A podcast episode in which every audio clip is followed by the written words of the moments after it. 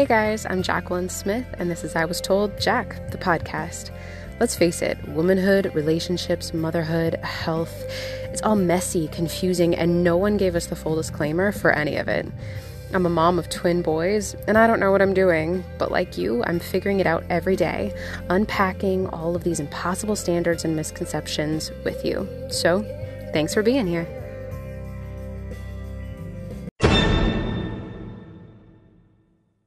I was told divorce is quick and easy. This is an incredibly raw topic for me, as I'm currently in the middle of a divorce. And while I can't really get into my situation for obvious reasons, I wouldn't, even if I could, out of respect for my family and the father of my children. But also, there's no juicy bits to divulge. There's not anything dramatic or earth-shattering that happened. It's just sad. And everyone involved is sad. And I'll leave it at that.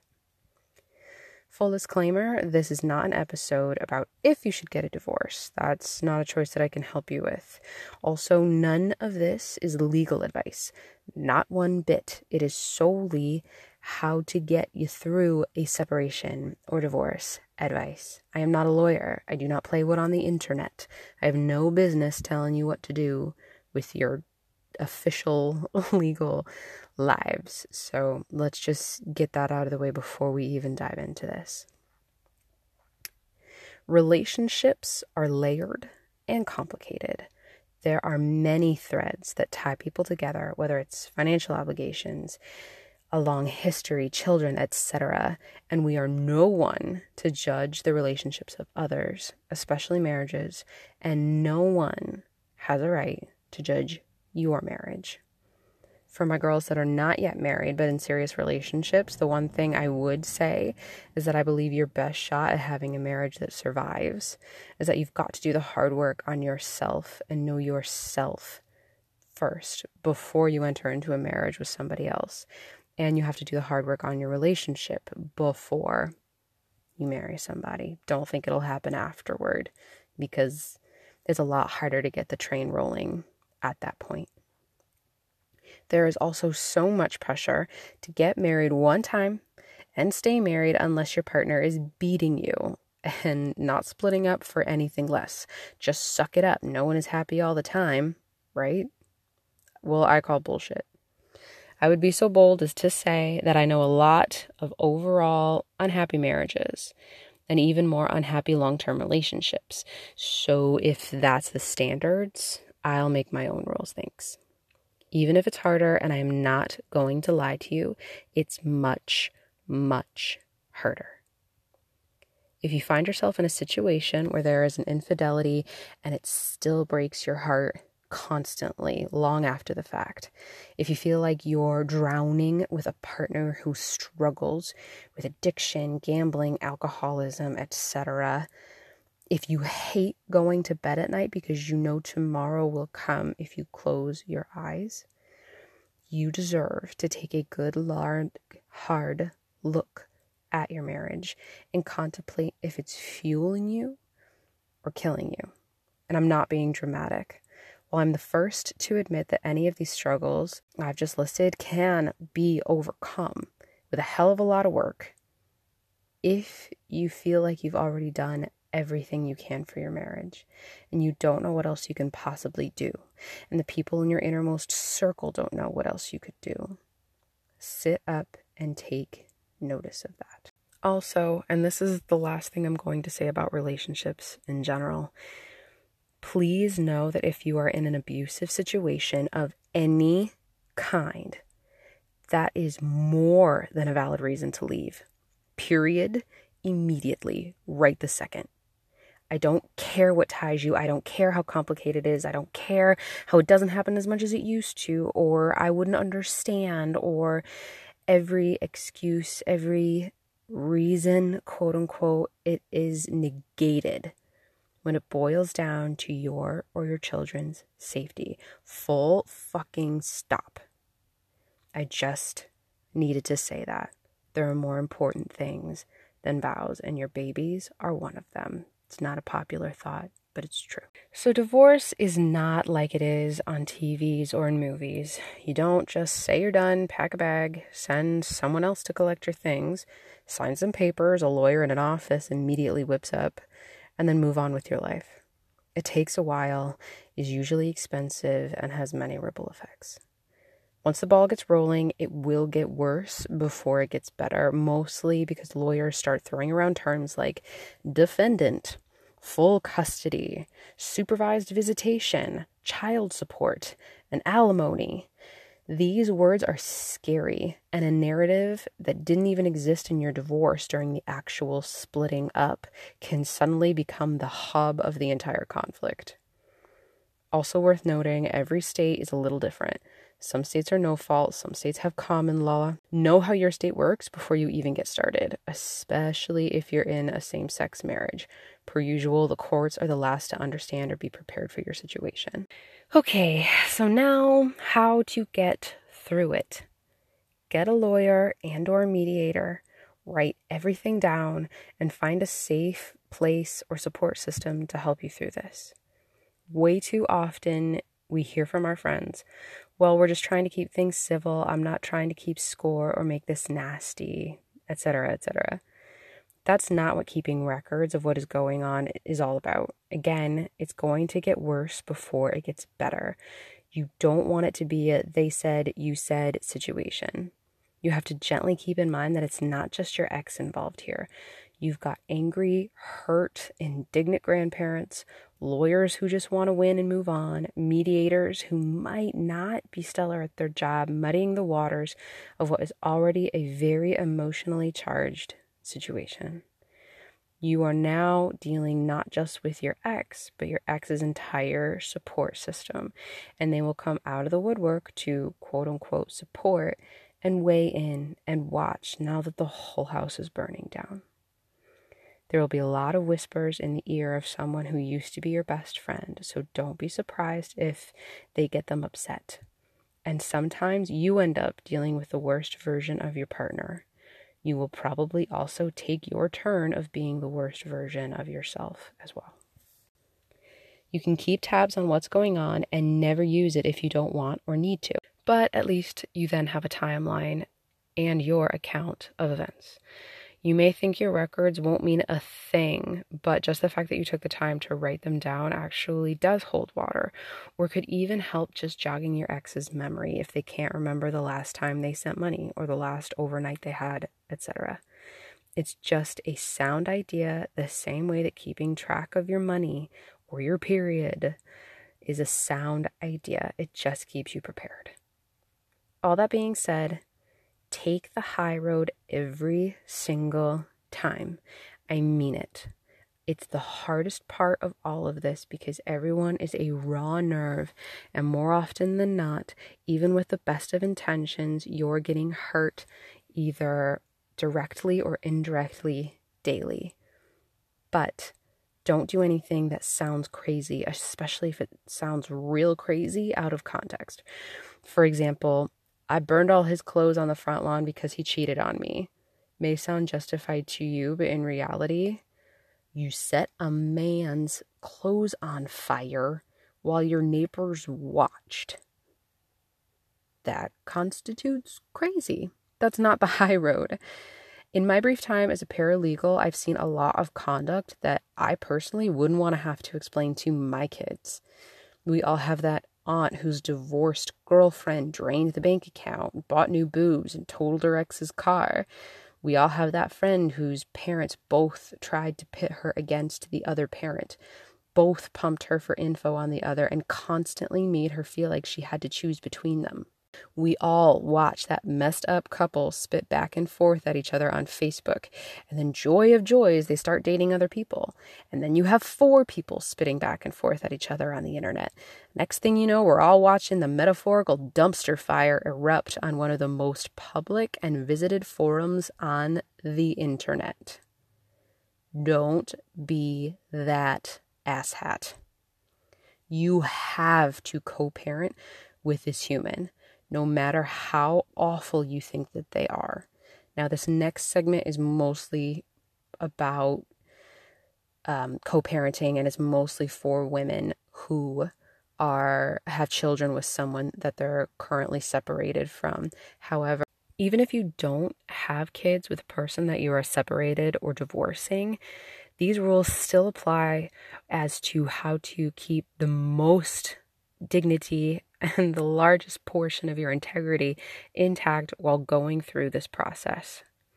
Keep in mind, in most states, a divorce is a fresh start for your ex to start showing up if they weren't before, or clean up their act. They will most likely be given chances to prove themselves, and you don't get a say in that. Now, obviously, abuse or other super serious allegations are the exception to this, but even disappointing parents, to put it gently, get a do-over in most cases. For example, if your ex has no idea who your child's pediatrician is, has never been to an appointment, et cetera, and through your negotiations, your ex suddenly decides that they want to come to every doctor appointment with you. Even if all they're going to do is argue with you the entire time, in most cases, the court will grant the request and make it a court order if necessary. Now, I don't say this to scare you or make you feel like all your blood, sweat, and tears that you put into your babies won't count for anything when you go through this. It will. But I say this to drive home the point about keeping your cool. Calm outside of the courtroom can make negotiations easier if your ex is less motivated to try and quote-unquote stick it to you. Now, I understand a lot of you are saying to yourselves, you have no idea what I'm putting up with. You have no idea what he's doing, blah, blah, blah, blah, blah. I get that. I promise that I do. However, at the end of the day, you can only handle yourself. And if you're handling yourself the right way with all of the grace and dignity that you have been given, you will come out ahead in the end. ninety-nine point nine nine times out of one hundred, that's the case. Okay? You don't have to stoop to anybody's level, no matter what game they're playing. That's that's life. That's not just this particular horrific season. So this brings me to how to conduct yourself if someone you love is going through a divorce. If it's a day that we hate Frank, go ahead and hate Frank with her. But if tomorrow we feel badly for Hank, your friend gets to feel badly for Frank. Because here's the God's honest truth. She has to deal with this for the rest of her life. You don't. I understand that you can hurt for your friend or your sibling or your mother or your cousin, but I don't care if it's your sibling. You only have to deal with Frank maybe at birthday parties and Christmas. Your sibling has to deal with them constantly. You don't get to judge, and you don't get to say things like, remember all the shitty things Frank did? Remember we hate him? Because as much as we want to protect our loved ones, we do not live with their consequences. We just don't. What will end up happening is you'll ostracize yourself from that loved one, and they'll stop telling you the whole truth, and they simply won't want your judgment. My rule of thumb personally with the people in my life is that I get to speak my truth once, as eloquently and honestly as possible, and then I'm done. That's all I get. Trust me, the person that you love will remember that you said that you think Frank isn't good enough for them. You don't need to say it every time she calls you. If you're going through a divorce currently, remember that this is something that is happening in your life.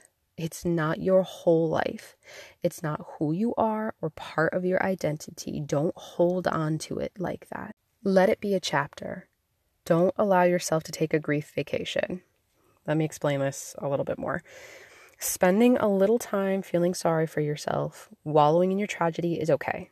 If it's a few days, or you may have to take a bunch of mini wallows if you have kids. So put them to sleep, turn off the everything is going to be okay, mommy, and let yourself surrender to that this is a fucking shit show. But don't stay there too long. That's not working through your feelings. That's not healing. It's not going to get you to the other side of this. It's staring at the wound, which you are totally allowed to do, but you can't do that forever. Don't expect your soul or spirit to suddenly know when you're ready to stop grieving. do things that help it along. It's okay to do that. We put a little too much stock in our suffering sometimes, but we see this time and time again. The body, mind, and spirit cannot continuously sustain any one emotion for very long. Don't fight the natural changing of the seasons. Some of the ways that I've gotten through my divorce are find new goals, find new dreams, and focus on them all the time. You are forged in fire, my love, and guess what? This is the fire. People will tell you to just focus on one breath at a time. I'd save that technique for panic attacks, but in any other scenario, it's thinking too small. When grief comes swelling up, I give you permission to get mad. If you know me in real life, I am not as evolved as I would like to be. And sometimes I just need to say to a trusted tribe human, of course, all of the things that I am thinking and feeling with all of the venom and pain I am feeling them in, and then I move on. But here's a pro tip for you. Understand that not every friend will be able to help you in this area. And if you pick the same friend to vent to, every single time the feeling comes up, they might get burnt out pretty quickly. Separation and divorce is a roller coaster that can leave you feeling up and down many, many times each day, especially when you're in the thick of it, no matter how much you know it's the right decision. Pick a few people to confide in. Some final thoughts and suggestions. You're going to second guess yourself. That's normal. You do you, love, but my strong suggestion would be not to date until you're positive you're so past this situation that you wouldn't even be tempted to bring up the topic of your ex or your divorce, even if someone took you on a several-hour date. You don't want to bring other people into your mess or use other people to pull yourself forward. Usually, you'll know you're ready far after the ink has dried. And when not one ounce of you is dating simply to convince yourself that you are, in fact, over his or her ass. I don't think I'll be ready to date until I'm geriatric. I mean, maybe. Unless Chris Evans wants a shot at all of this, then I think I can muster up the ability to try. But, um, sorry, in all seriousness, everything will be okay in the end. I promise. Everything will be okay in the end, I promise. Everything will be okay in the end, I promise. I'm saying it to you now because I mean it. And you may well need to say it to yourself ten thousand times before this whole thing is said and done, but that is okay. Because everything will be okay in the end. I also have a list of my favorite feel good, let's go out and kick some ass books that I listed in episode two. I Was Told My Body Would Snap Back. You can go check those out or go to the website and check those out because there's no time like the present to start trying to build a better you to go along with this new chapter of your life, mama. I hope that this episode was helpful. If you're either in the thick of it or someone you love is in the thick of it, it will feel like nothing is happening for ages and then all of a sudden it's over, or there's some major development and then it'll feel like nothing's happening again. But once it's all over, you get the choose your own adventure portion of your life back. Divorce is a tragedy. I know it's felt that way to me. But if you can take the lemons life gives you, pick them up and chuck them at the obstacles in front of you, you will feel better. And you might even knock one of those suckers over. Love yourself. Love your tribe, and do me a favor and share this with anyone that you think needs to hear it today. You know where to find me. I want to hear your thoughts on this. Until next week,